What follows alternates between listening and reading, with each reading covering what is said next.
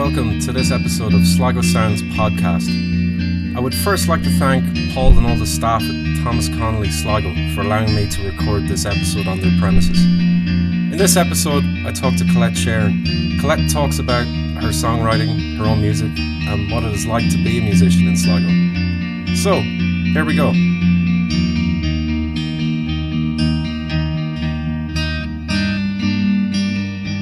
Colette Sharon, welcome to this episode of Sligo Sounds. Thank you, Stephen. When did you move up to Sligo? I grew up in a dairy farm Okay. in Offaly, um, and I moved up to Sligo when I was about 20. My sister was in college here at the time, and I came up to visit her and was like, Yeah, I would like to live here. And I moved up about a year later. Kind of here on and off ever since, Yeah. pretty much. So Music wise, what was what instruments do you actually play? I played the wooden trad flute, Okay. silver, the classical. You play a lot of classical stuff, I suppose, in the silver one, and a bit of guitar. I wouldn't be much now. Well. I'd be on right now, but I'd be no uh, Seamie O'Dowd or Ray Horn or anything. But uh, I only took up the guitar in the last number of years, so I wouldn't. I always say I'm not Sligo's full of amazing guitar players. I'm not one of them, Okay. and I'm perfectly fine with that. Well, I don't know about that. I've seen. I'm all right. I'm just you know, So what? Did, but mainly that, flutes and whistles and Was that through through your family? That you started learning, or It is and it isn't. I started playing music when I was six. I still remember going to my first music lesson, and I my parents plagued to send me, and and they did. They were great. My poor long-suffering mother set out outside community centres in County Offaly while I went in for music lessons. It would have been mainly trad music, where I would have started off.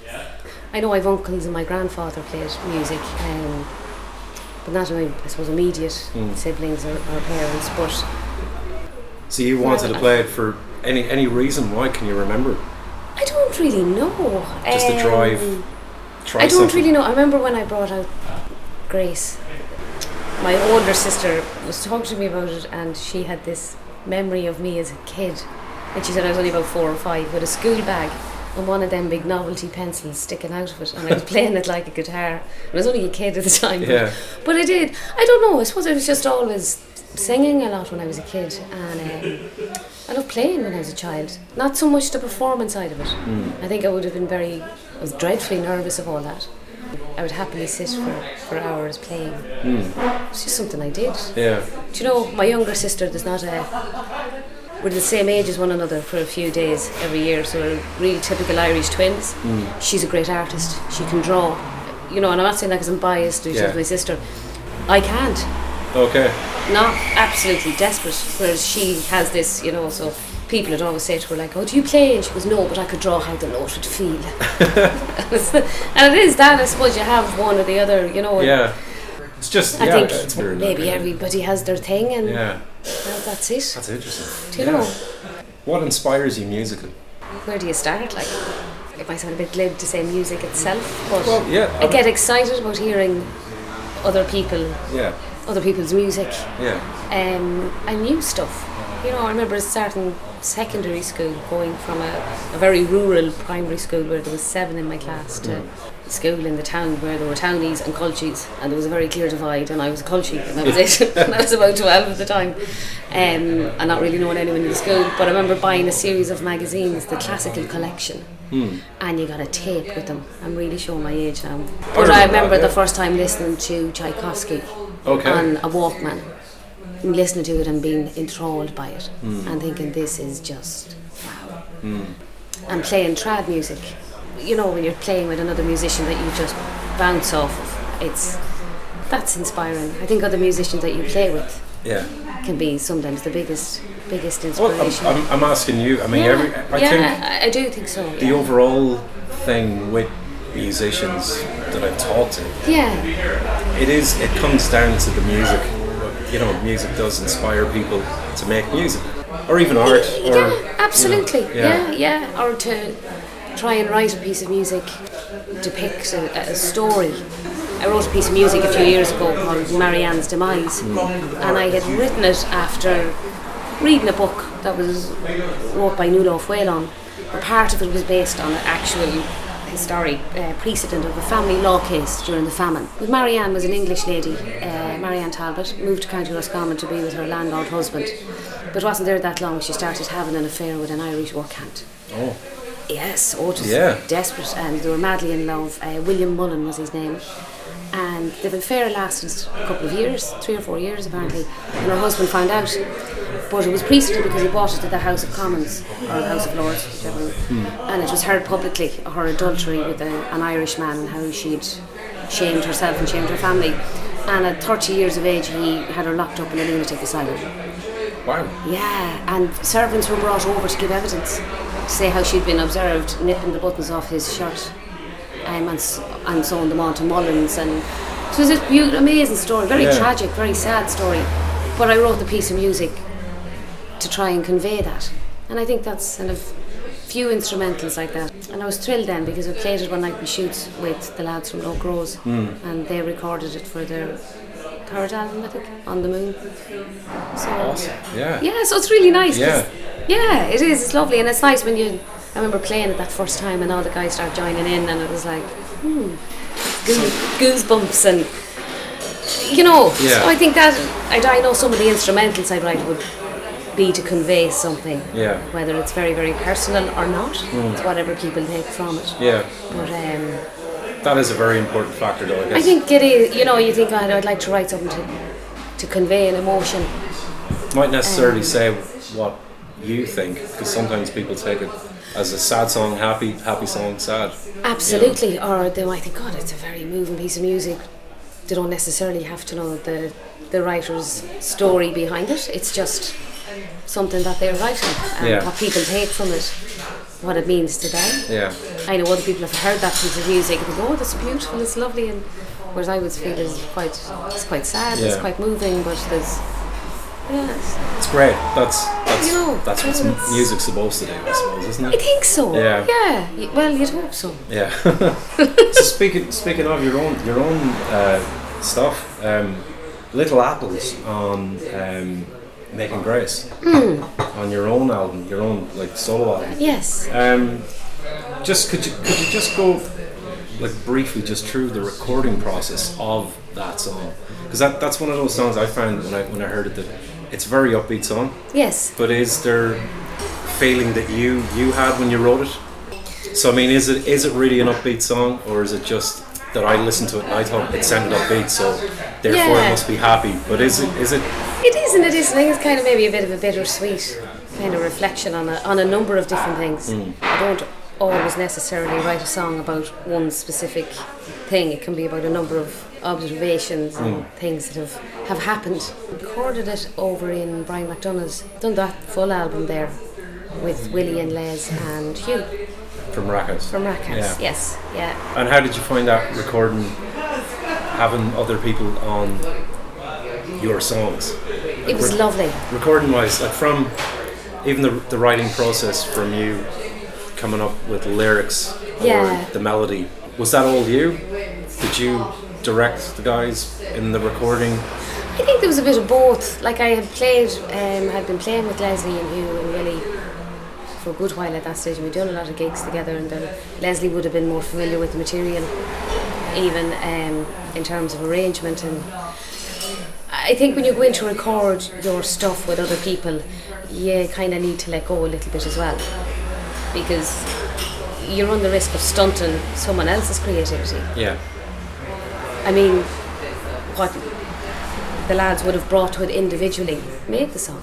Do you know, Seamie guessed it on it, Yeah. um, and Seamie came in with the electric guitar and sure, I'll do this bit, and then I'll do this one as well, and we put that over, and sure, you can use it if you want it.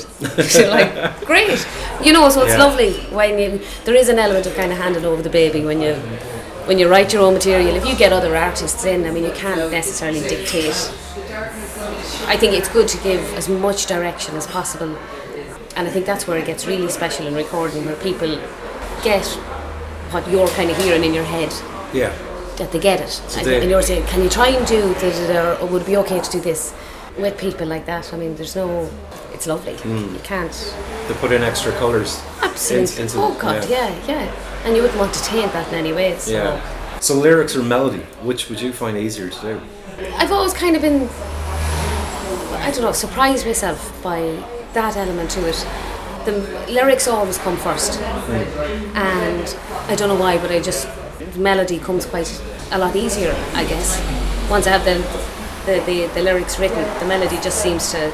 Just say, come- yeah. I would say comes naturally because it sounds like But would, would that be from the kind of genre, like as in trad stuff? Like you do play a lot of trad. Uh, yeah. So I mean, would um, that kind of inspiration um, kind of come musically? You'd be able to pick up stuff from. Maybe from it that? I don't know, but I know what I write.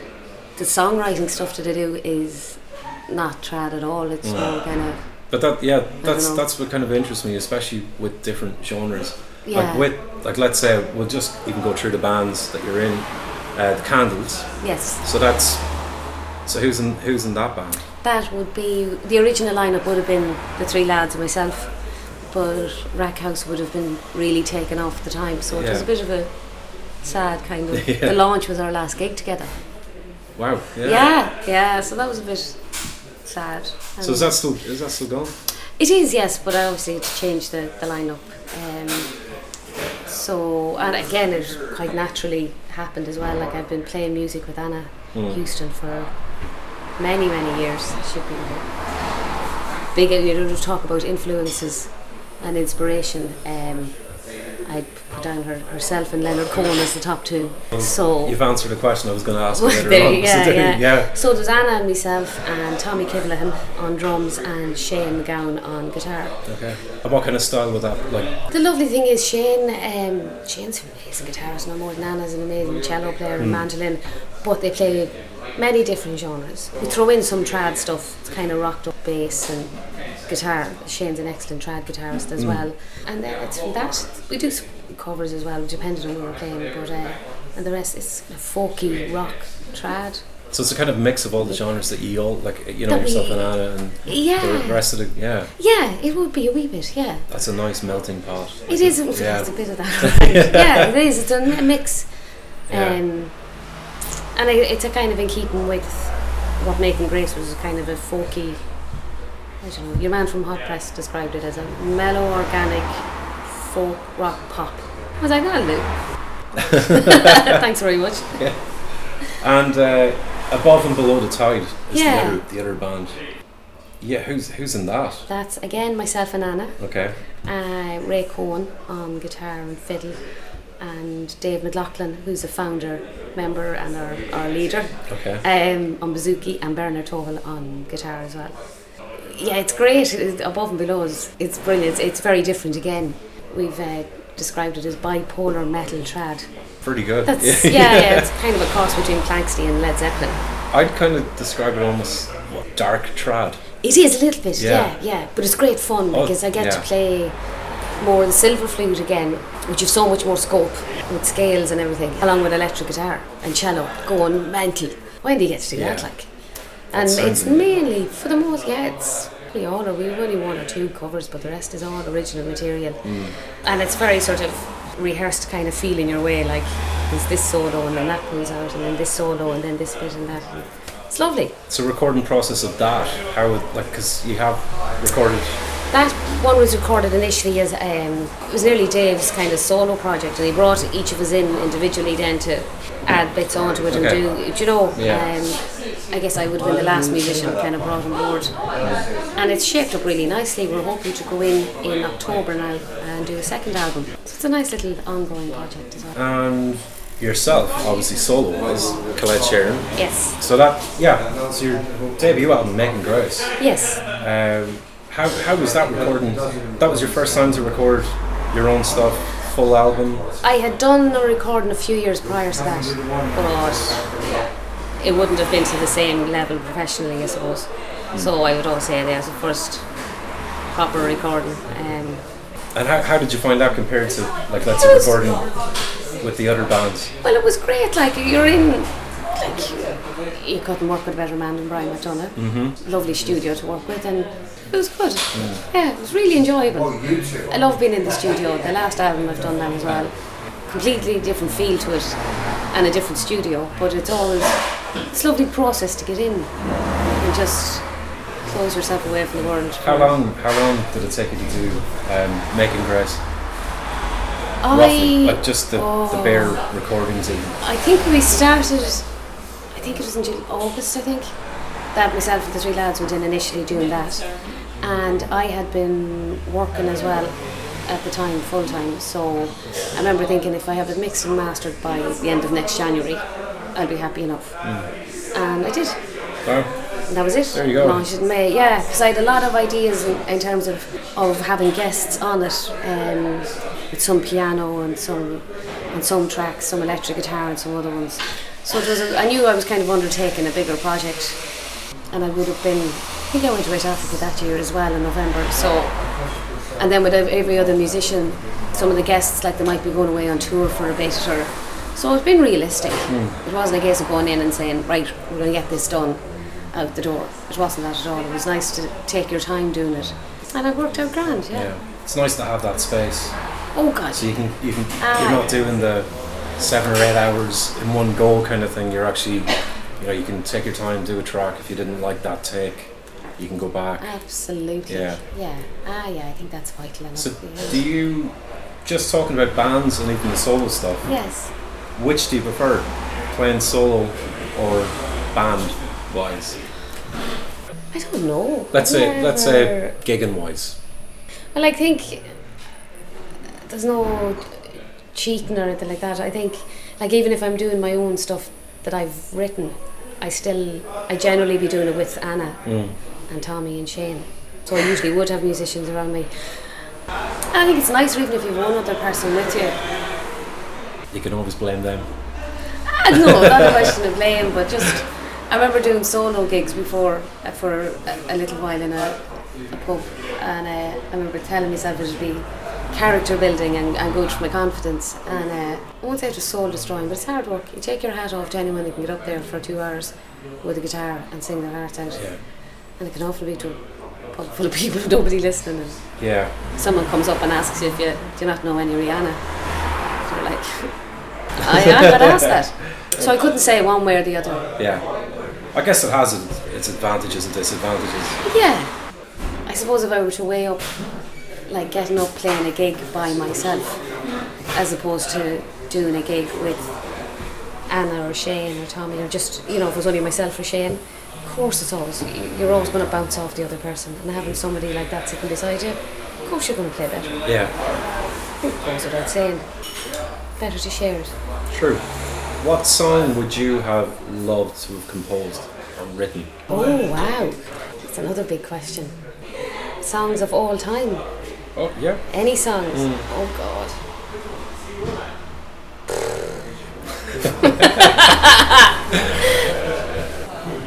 I love Leonard Cohen. If he's number one biggest fan, but I don't know that uh, I'd say that I would have loved to have written some of his his songs. I loved it. A thousand kisses deep. It's beautiful lyrically and in every other way. Yeah, it's absolutely great, stunning. yeah. Yeah, but again, that's very unique to Leonard Cohen. So I don't know. It'd be like, Well, I, it's totally up to you. I mean, yeah. it could even be any instrumental stuff.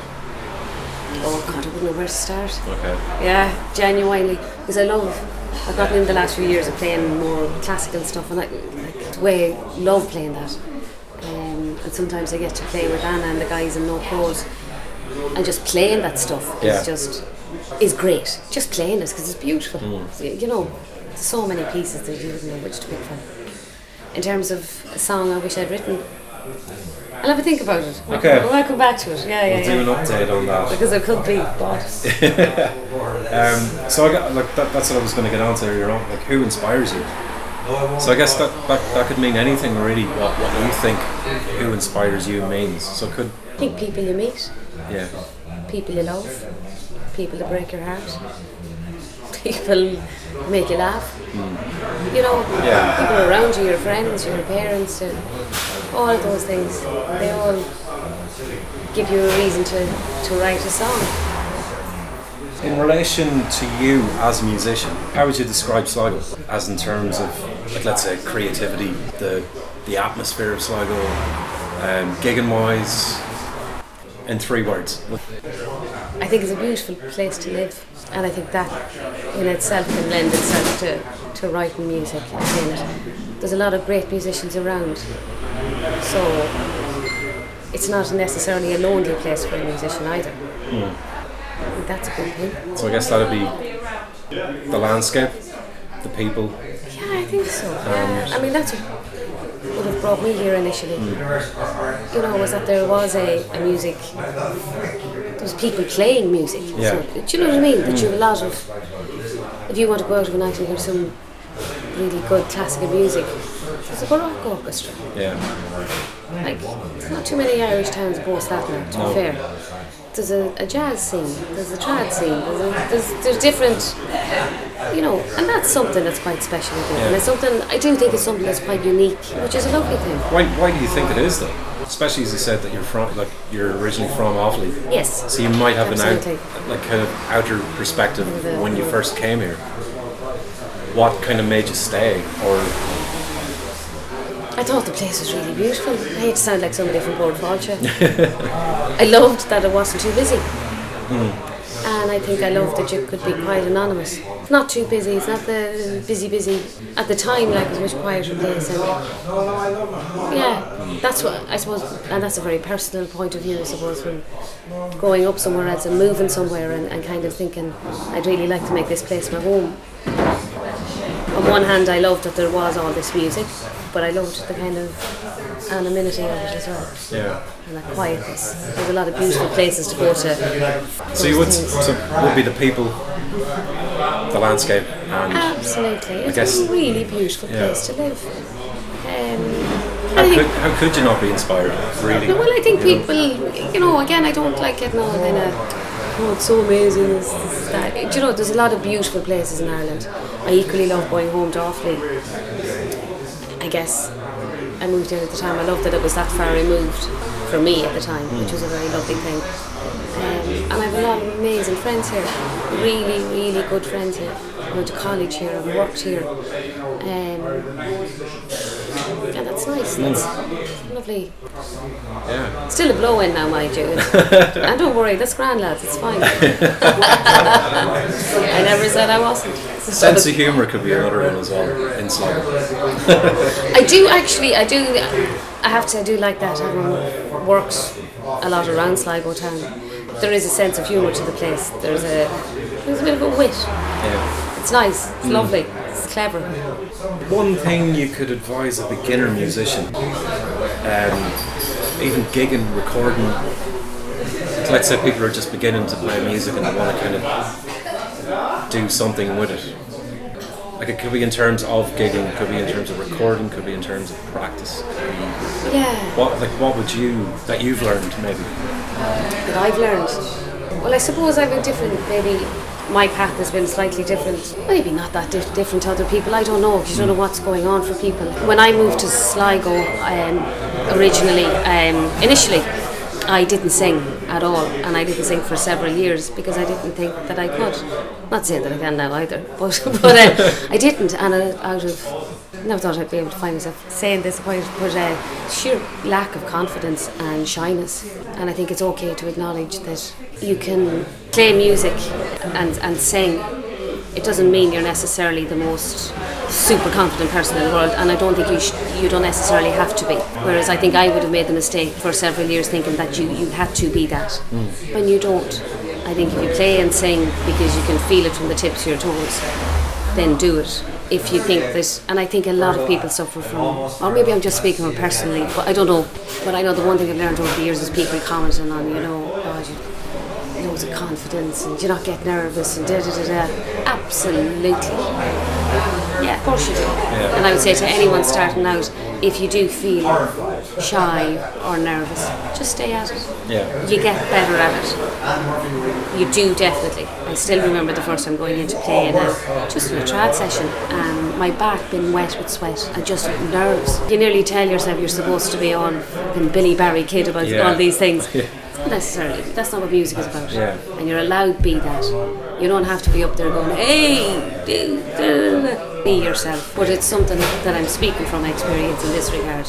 Um, and I think it's okay to say you're, it doesn't make you less of a musician or any less of a, a failure as a musician It's just something that's part of who you are, Yeah. and it's all right. Because I've read more stuff about musicians that I really admire. There's, you know, and you kind of read stuff like, oh my god, they're getting panic attacks and they're getting anxious and they get stage fright, and you're like, because we're human. Hmm. So obviously, there's a drive there that you kind of have to do it, even though you don't want to do it. I used to see it, yeah, such, I know. used to visualise it for years as um, like a weighing scales. How much do I love playing music and singing? Well, this much. How do I love being nervous? And one far outweighed the other. Yeah. And it was to keep that in mind. And on top of that, I remember even doing the, the launch for, for Grace, and it would be my first proper, like a real, you know, repeat or solo thing. And Yeah. if you can imagine people are in a whatever setting it's in, whether it's very formal in a theatre or very informal in a pub, people are generally rooting for you. They want to hear you doing doing well. And if you can get that, take in that and put all the nerves and all that sort of stuff aside, um, then that's a good thing. Yeah. You know? That's cool. Sorry, yeah. it's probably not very rock Oh, and no, no, roll, no, no, no, but I do think it's something yeah. that sh- maybe isn't addressed as much as Well, uh, as it should be because everyone thinks you're you must be super confident. You no, be- you, you are totally right with that. I mean, confidence is one of those things that, especially when you're starting out, yeah, people don't yeah, really yeah. know how to hone in on that. Like some people I know that are super confident from day one, Yeah, but then you know even myself when I was starting, I mean I was nervous as well. yeah. Um, not now, but No, oh no, but I would have been. Whereas now I would find getting up in front of a theatre and the fact that people want to hear your story behind your song or your piece Yeah. of music. I mean, what a what a privilege. So you chat to them like you're sitting in your living room, and that's a lovely thing. That's so special. yeah, That's a lovely That's thing to capture that. I mean, that's just that's lovely, and I'm very comfortable with it. Best advice given by another musician you've got. Have a bit of confidence in yourself. Yeah, that's that's fair enough. Yeah, I think that, yeah, that, that explains was it. said Yeah. to me a number of years ago, and it struck a chord. Pardon the pun. but it did. So what bothers you as a musician? But um, generally, I think people being hurtful. That can be. I think that can be Yeah. bothersome. Do you know? Yeah. That'd bother you. That'd, You know. Um, people assuming that you're this super confident needs to be brought down a peg or two kind of person. That, that's you know. Yeah. Maybe that's getting too deep. It's No, I no, hope, I hope it's not not. No, no, but I think people can be a bit. I remember doing a gig one time, and I was in my early twenties at the time, and it was kind of an informal sort of a trad thing at the time. There was another girl in the group. She was a flute player as well, and she was brilliant. She was class, like, and she'd been at it way longer than I had ever been. You know. I remember going up to the bar. And this will give you an example of what I'm talking about. Going up to the bar to get some drinks, and there was this older man sitting at the bar at the time, and he started talking about the music and this and that and the other, and it was great. And I was going, yeah, it's fantastic. And he says that other girl now playing, she's mighty. And I said, yeah, she's brilliant, and she was great. Like, I wasn't disputing that. I was going, yeah, she is. She's deadly. She would have been someone that I would have been really kind of going, class. You know, I wouldn't have been performing that long in public at the time.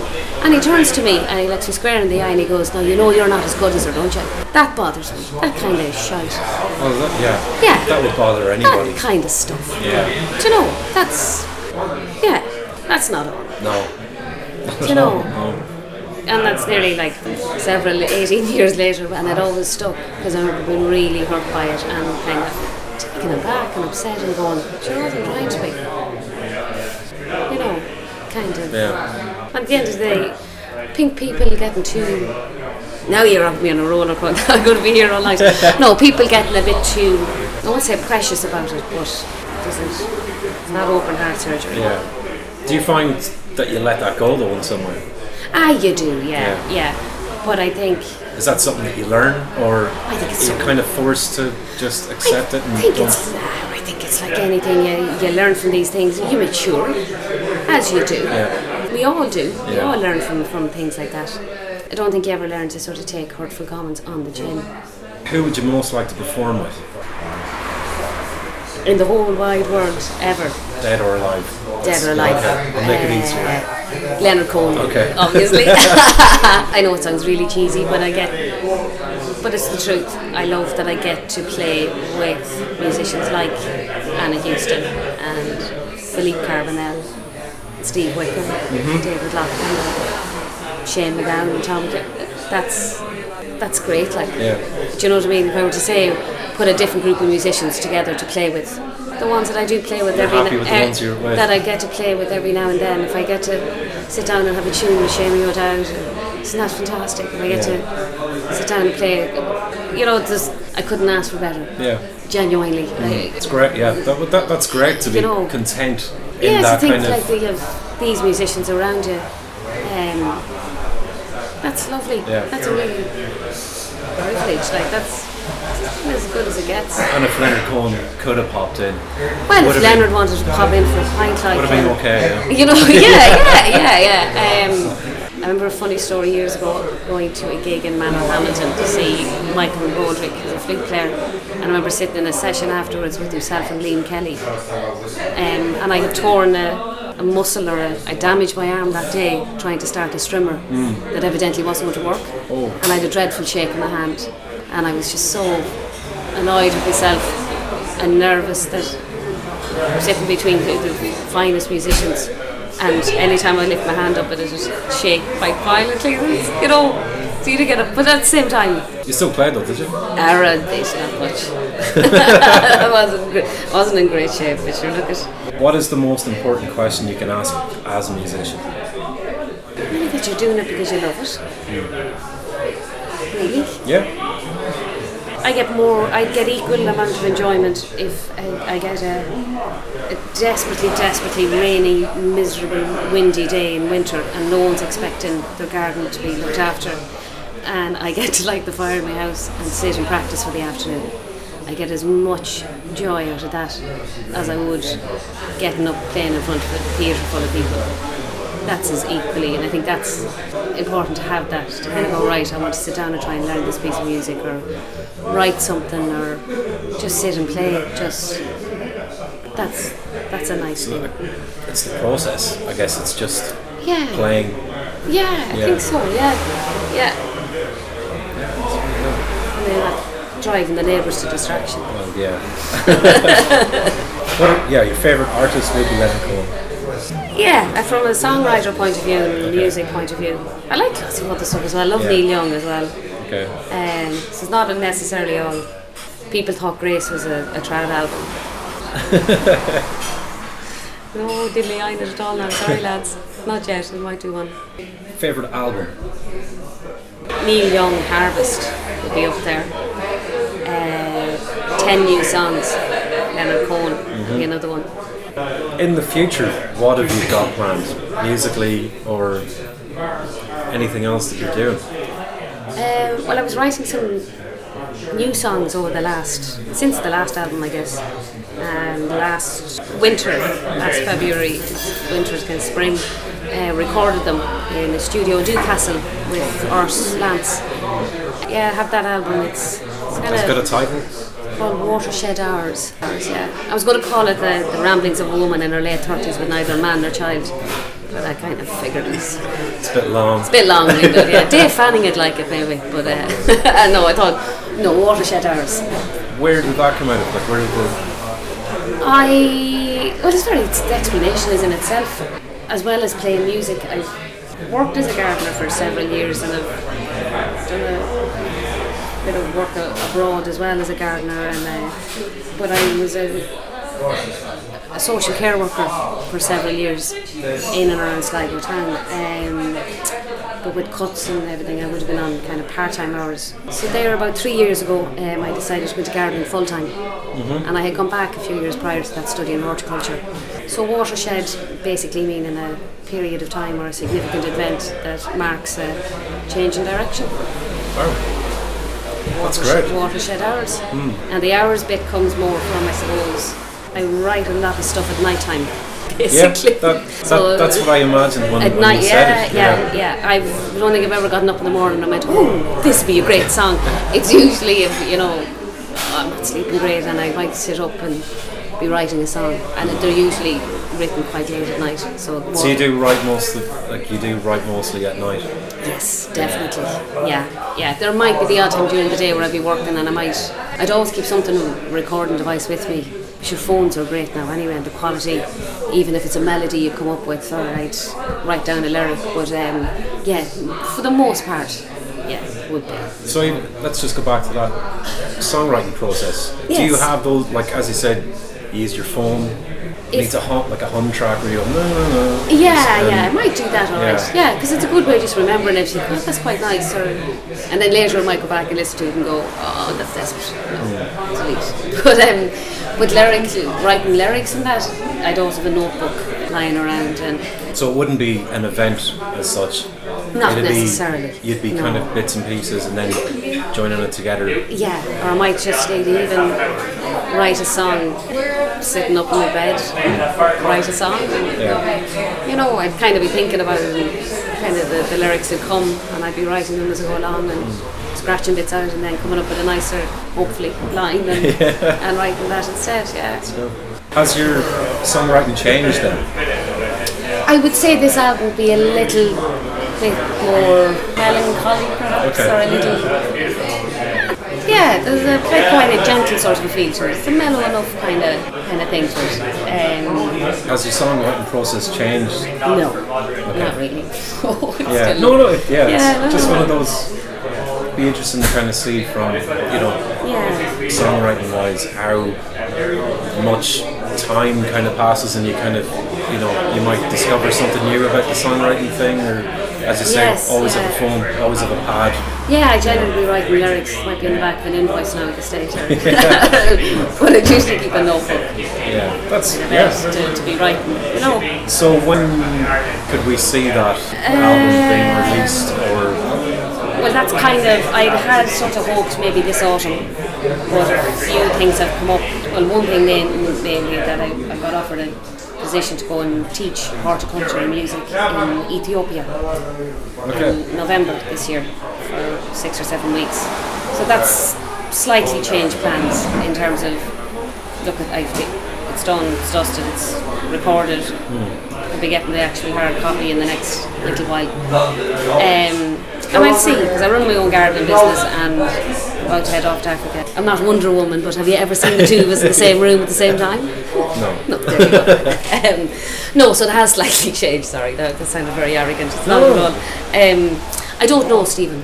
Um, like I said, this is my busiest time of the year, gardening wise. So I kind of something's got to pay for these recording hours. that's right That's the, I'm very realistic about it. Um, down the line, the next couple of months, we'll be doing a wee bit more with it um, in terms of launching it and maybe doing a wee tour, things like that. See how it cool. how it's received. can't wait. So any guests on any special guests? Any? Mainly myself and Anna and Shane and Tommy, and then like two guests, uh, Steve Wickham. Steve put down some beautiful violin on a couple of the tracks, okay and one of the opening track on the album features piano by with Kieran Quinn. okay So a lovely, really hmm. beautiful piece on that song as well. So that was it. Hmm. Basically, that's. can't wait to hear it now Oh, I don't know. what I do with every episode is that I write down random yeah. bits and pieces that you've said, Yeah. and it will be the name of the actual episode. So, number one, this is just wow. Yeah. Number two, some piano. Right. Number three, Africa. Or number four, weighing scales. Okay. Oh, weighing scales. It's Weighing completely scales. a bit unrelated, but it's good to even things out. Yeah, Yeah. yeah, that's Yeah, good. yeah, yeah. Okay. Yeah. That's it. Yeah. That is. Thanks very much, Colette. Not at all. Okay, Thank cheers, you, thanks. Cheers.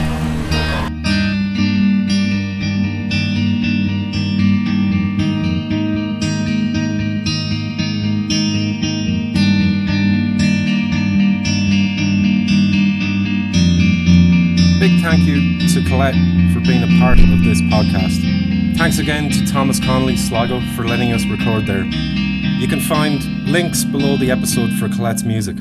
Until next time, I'm Stephen Carney, and this is Sligo Sounds Podcast.